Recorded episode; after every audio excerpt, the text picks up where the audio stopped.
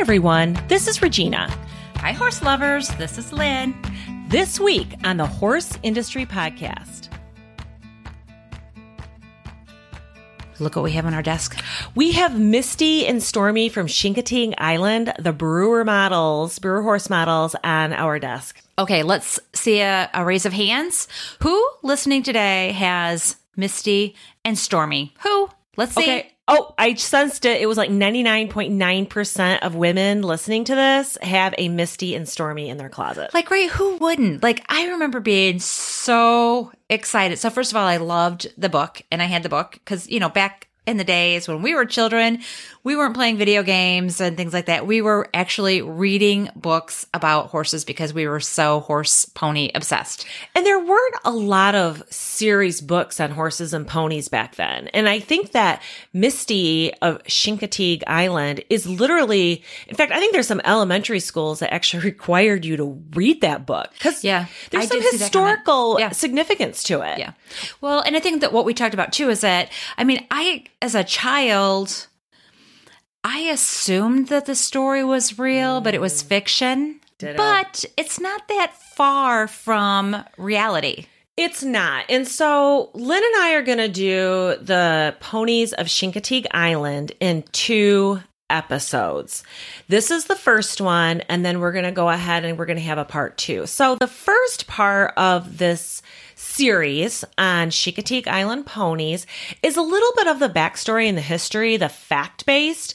And then the second one is going to be about Misty and some current day Chincoteague pony information and some of Misty's offspring. So, Gina, I want you to tell me how these beautiful pinto ponies got trapped on an island. right? I just assumed that the shipwreck was was fact, was true. And come to find out after reading and reading and reading and researching, there's some conflicting opinions about how the ponies came to the United States and how they ended up on these islands. Now, first of all, the biggest misconception is that the Chincoteague ponies don't live on Chincoteague Island, right?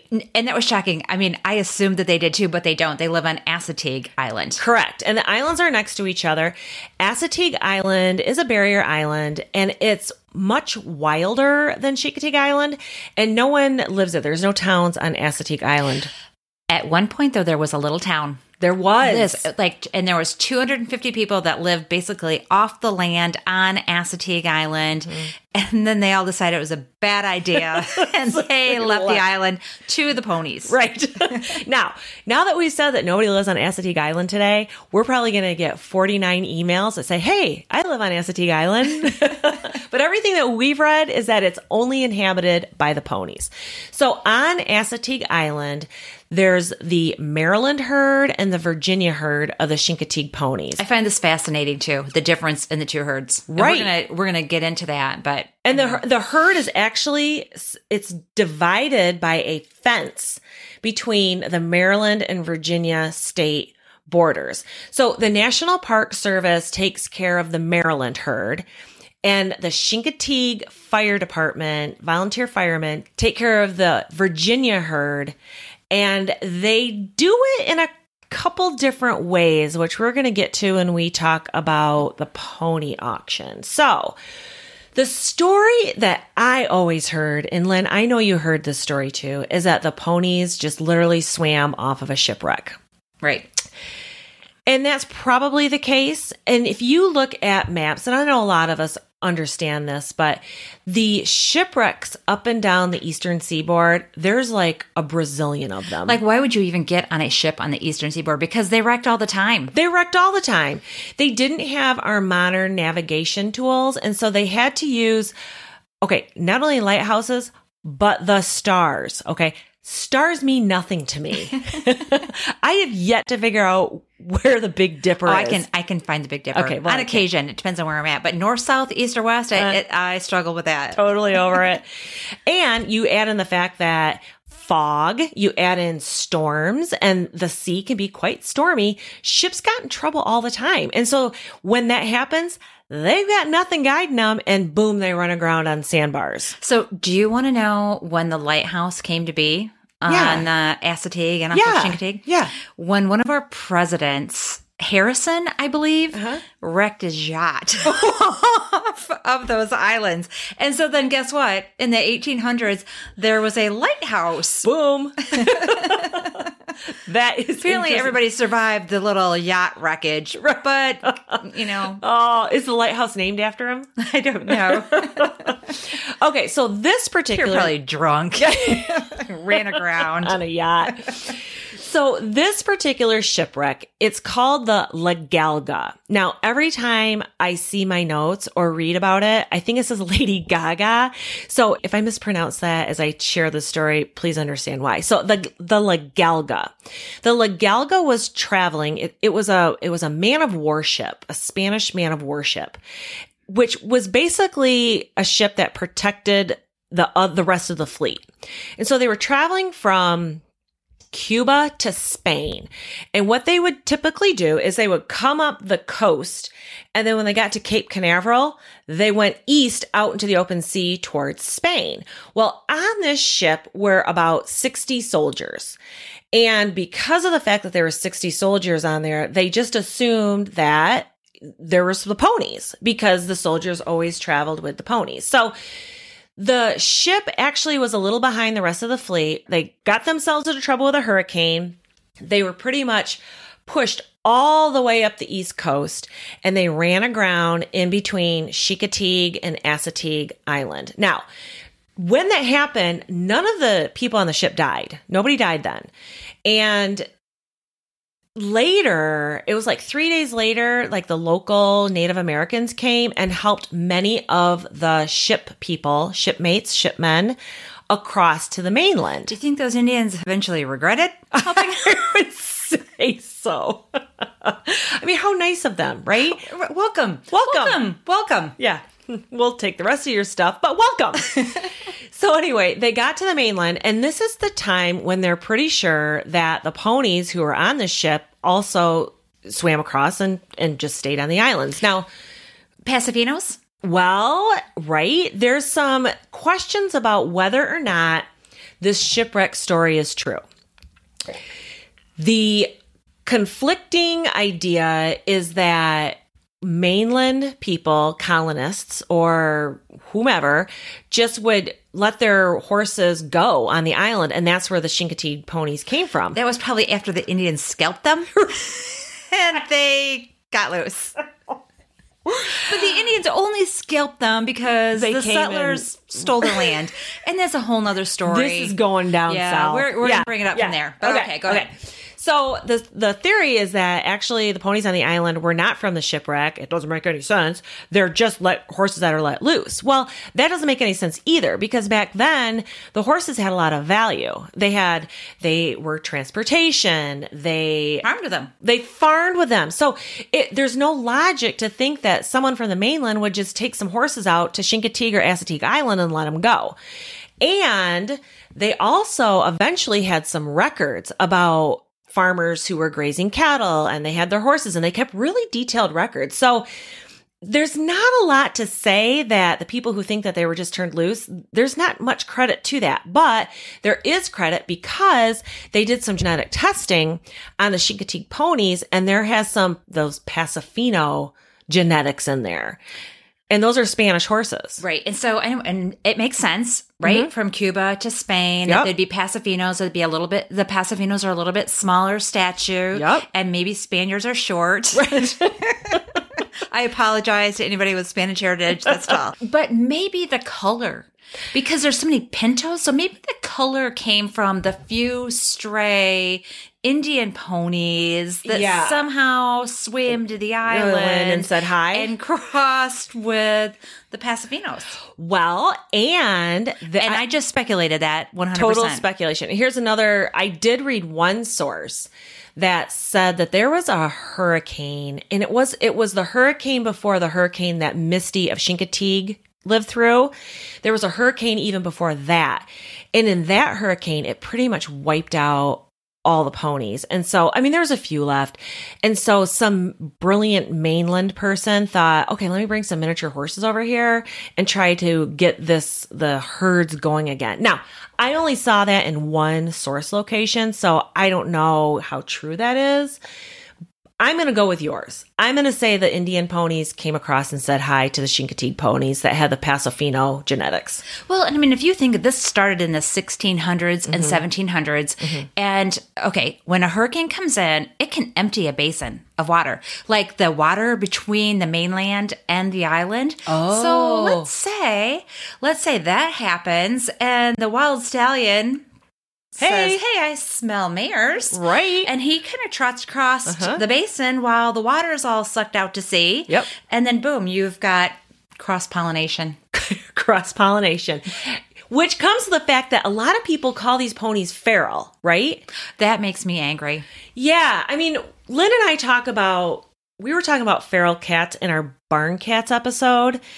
Feral is not a good term. It's not flattering. It's not I don't appreciate it. I love, I love Misty of Chincoteague and she all the ponies. Yeah feral. they're not feral and they talk about how so and we'll get to the auction in a second but the herds are managed again like we shared the maryland herd is managed by the national park service the virginia herd is managed by the chincoteague fire department the volunteer firefighter volunteer farters And so there's this conflicting idea whether or not the horses were left or if there was actually a shipwreck. And for a long time, they, being the public, the government, has had decided that nope, it wasn't true. The La Galga it didn't happen, or the shipwreck was someplace else. So there's this organization. It's a salvage recovery organization, and they found the remains of the La Galga. I love that. That just gave me goosebumps Huge because goosebumps. I feel like that's truly where those ponies came from. 100%. And so we know for a fact and now there's some there's some negotiations between the United States government and the and the government of Spain as to who actually owns the remains of that shipwreck, but the good news is that they acknowledge that the shipwreck is there. And it's funny because they some of the some of the history describes it as when the ship went aground there it actually connected the two islands for a little while because the sand kind of overtook the the ship and the destruction of the ship and connected the islands for for a little bit. So the ship was there. The it was it was fact. So the the oral history that a lot of people truly believed in that were handed down from generation to generation to generation in the area and that a lot of people kind of poo pooed and said, nope, it wasn't true. There's no documentation. Well, guess what? It was true. The La Galga did exist. The La Galga did have Spaniards on it, and Spaniards usually almost always for sure traveled with the ponies or the horses. And so it's pretty much confirmed that it, the ponies did come from a shipwreck. I like that story. And I'm glad that they all made it to shore because we're going to assume that every single pony made it to shore. It sounds like it. Now the some of the, the some of the Spaniards did not, but I'm sorry for their families. I am too. It was a long time ago, but the ponies did. So okay, that so that's pretty much we know that's how the ponies got to the island. So now the ponies are on the island. So what happens? They've got to control that somehow, right? yeah. And I think for years, the ponies self managed their herds, mm-hmm. right? I mean, mm-hmm. you'll see that in deer herds or mm-hmm. whatever. When those foals got to weaning age, the mother kind of runs them off. And there's two separate herds. And who knows, in the 1800s, there might have been more than one herd or one band of of ponies, and they kind of self Well, there's disease and there's sickness and death too. And, you know, now you pull in modern day humans and nobody wants to see ponies that are sick and old. I mean, it's not a good tourist attraction. No, especially not when you're on the Virginia side and it's a huge, giant draw of people to your community. yeah. So they do have to make sure it looks pretty. Yeah, I mean, I think that they've turned the pony swim into the Disney of Oh. Chincoteague Island. For sure. And this is kind of, I shared with Lynn, this is kind of where I bought the ticket to the struggle bus because the herds are managed very differently. So the Maryland herd, which is managed by the National Park Service, they use contraception. I assume darted hormones or however that works. I know that's how a lot of the wild herds out west are managed, so I'm mm-hmm. assuming it's going to be pretty similar. So the ponies on the Virginia side, they are actually managed very differently. The pony penning started, I think it was like in 1925 ish. 95 years. I mean, that it's so, and then like in 2020, because of the pandemic, they mm-hmm. canceled the, the mm-hmm. swim. They sold the ponies, mm-hmm. but so it's approximately 95 years that they've been doing this. It is a huge tourist attraction. I mean, it's a big deal. It happens at the end of July. Now, it is important to note though that the saltwater cowboys who manage the penning, they actually pull the ponies over in April and October too, I read, and they kind of give them some vaccinations, look at some farrier work. But the big penning and the big auction happens at the end of July. Now, I had this Pollyanna view about this. I thought that the herd just kind of came over and then they just kind of sold some horses. This is weaning. It's weaning. And so the part that traumatized me the most is that my precious horses, I cannot imagine them swimming across a channel with three month old babies at their side. No. So that really worried me. And from all of my research and all of the years that they've done this, they've never lost a mare foal to drowning. I put through- the human side of it on it and I think, okay, here I am. I'm on this beautiful beach resort and I have my child with me. Oh, and now they're making me swim. Oh my gosh, screaming crowds. Oh my gosh. And then they take my baby. You've been watching too many movies. Oh, it's just but terrible. I, but I, I think it's probably very traumatic. I'm going to guess for the mares Mm-hmm. that have been doing this year after year, it's not traumatic. It's traumatic for the mares because they pretty know much know what's going to happen. But Yeah. for the little weanlings, those little babies, oh, it's got to be. it's got to frightening. be it's got to be frightening and as lynn pointed out they're very careful about getting these animals over to the to Chincoteague Island and some of the mares who are very heavy and full or some of the older ponies or some babies who are too young they're actually transported across they don't have to swim and i don't think even the ones that swim i don't have to think they have to swim too long right No, and so what they do, they do it during a slack tide. So one of the articles I read that was kind of funny is that you've got all these people lined up along the street, and I mean, so much of this depends on the moon and the stars and all that kind of stuff as far as a tide goes. Yeah. So they do it from on a slack tide, which could be for anywhere from like seven a.m. to one p.m. And during that slack tide, there's about a half hour period where there's no current. Okay. And the ponies actually only swim for just under four minutes. that's not bad No, I mean, I was assuming there's currents and waves, but there are boats everywhere. Everywhere. If you look at it, I mean, these little weanlings are coming across and there are boats everywhere. And like, I don't want to turn people off Mm-hmm. from what they're doing in Virginia about, but I think us horse lovers that are listening to this episode would all have a care or a concern. Absolutely. And and then I think too that Chincoteague and Assateague Island are so connected to not only this event but to that whole area that these horses ponies are probably pretty used to people. Yeah. So it's probably not as traumatic as we think it is. I mean, I'm sure there's some trauma, but they're probably like you said kind of used to the drill. I think they see humans every day. Like mm-hmm. from the Facebook pages that I've joined, and actually I've kind of enjoyed them. They're like the the ship captains or the tour boat captains take pictures and they announce every time they see a new foal, and they can say this mare Daisy just had a foal out of Riptide, and it's number three. They're the third sighting of the year. So I think they see humans pretty close, and you can even take a kayak out. Yeah. and like the photos that I've seen, the people on kayaks, like they're almost up to the shore, and the ponies are wading in the water. Mm-hmm. So again, maybe it's not as traumatic as what we think it might be. Yeah, and I also read an article that the pony, some of the ponies are tall enough that at that slack tide they can actually touch the ground, so it's not like they're struggling. like. You see pictures of the ponies with their heads in the air, Yeah. and you're like, oh my gosh, are they drowning? Yeah. But no, I think, and and I would think too nowadays people are they're probably going to be pretty careful. You know, Yeah. there's a lot of people watching, and Yes, no, I think that there's a lot of people ready to jump in and, and try to save a drowning horse, but I don't think that any of the horses actually ever get close to that. And horses are very strong swimmers. They are. One thing I do struggle with a little bit though is the fact that pretty much anybody can buy. I had this again, Pollyanna view that all the potential buyers are vetted, background checks, you know, Like if you try to get a dog from the Humane Society. yes. blood type, 14 references, Yeah. home visit, the whole nine yards.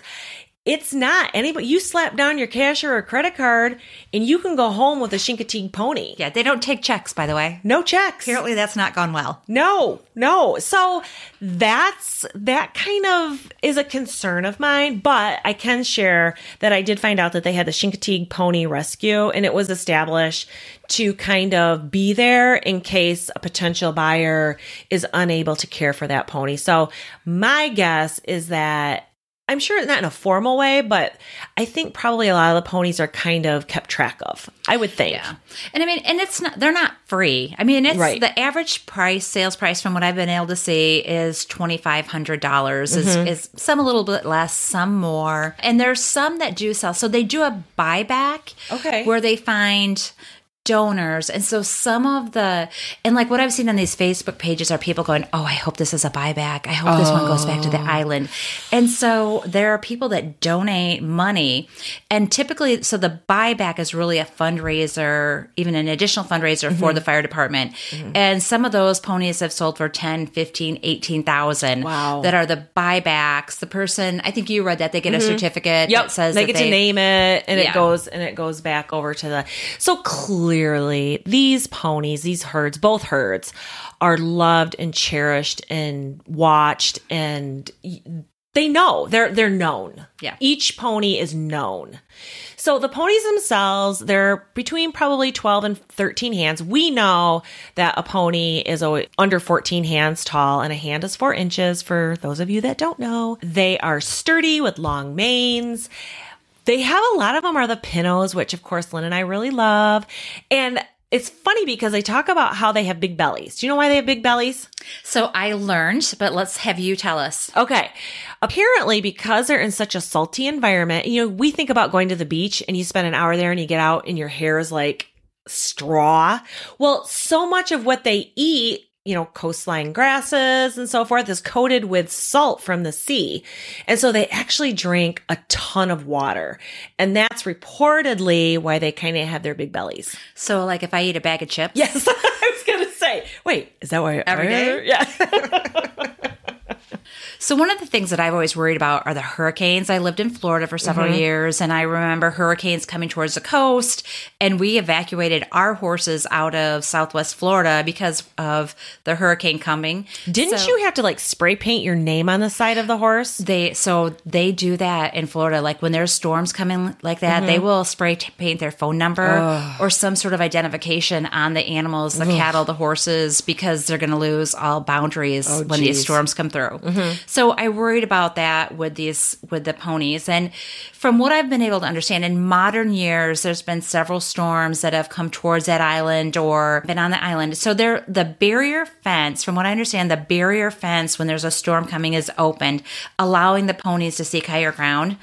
So in modern years, there have been no casualties of Mm-hmm. ponies during hurricanes. Didn't you say? Because I think about when I think about a hurricane, I think, well, wouldn't it be really hard for them to get across? Isn't there a lot more water? But then didn't you say that sometimes the water can recede before the hurricane comes? Yeah, at, at some point during a hurricane, I mean, like I've seen like where we vacation, Yeah. that whole bay inland Uh-huh. is no water; it's all out to sea. And then it comes so then when it rushing comes back. rushing back, it Yeah. can go over the island, and so that's why they let the let the mares and foals and the and the Mm-hmm. herds get to higher land. Speaking of fences, did I mention when we first started this that the two herds are divided by a fence on the line? Yeah, the, Okay. between the different states to Okay. manage the different herds. Yeah, Yeah, which okay. which makes sense. And again, Yeah. they they manage them quite differently. But again, you know, we've talked about the the care of the herd, and, and they truly do on both sides take good care of these herds. And in 2018, they had what was called the swamp cancer Mm. that killed seven of the ponies on the Chincoteague side, and so there was these lesions. It was very expensive to treat, and imagine trying to treat a herd of i mean they probably had to bring them back over to the mainland to treat them or or maybe they have some sort of penning system on Assateague Island. But mm-hmm. anyway they came up with a vaccine. So now in the last article that i read in 2020 all of the ponies that were on the island had had their third vaccination and they had no had no more instances of the swamp cancer. Mm-hmm. I also read that they vaccinate them for West Nile and also equine encephalitis or triple E that we all do here in the Midwest and obviously other places as well. And the swamp cowboys too had mentioned that I read an article where if the weather is particularly bad in the winter, they will go over and give them hay or they will break water in fresh areas so that the ponies can get to some fresh water if things are, are really bad. So clearly, these ponies are loved and cared for.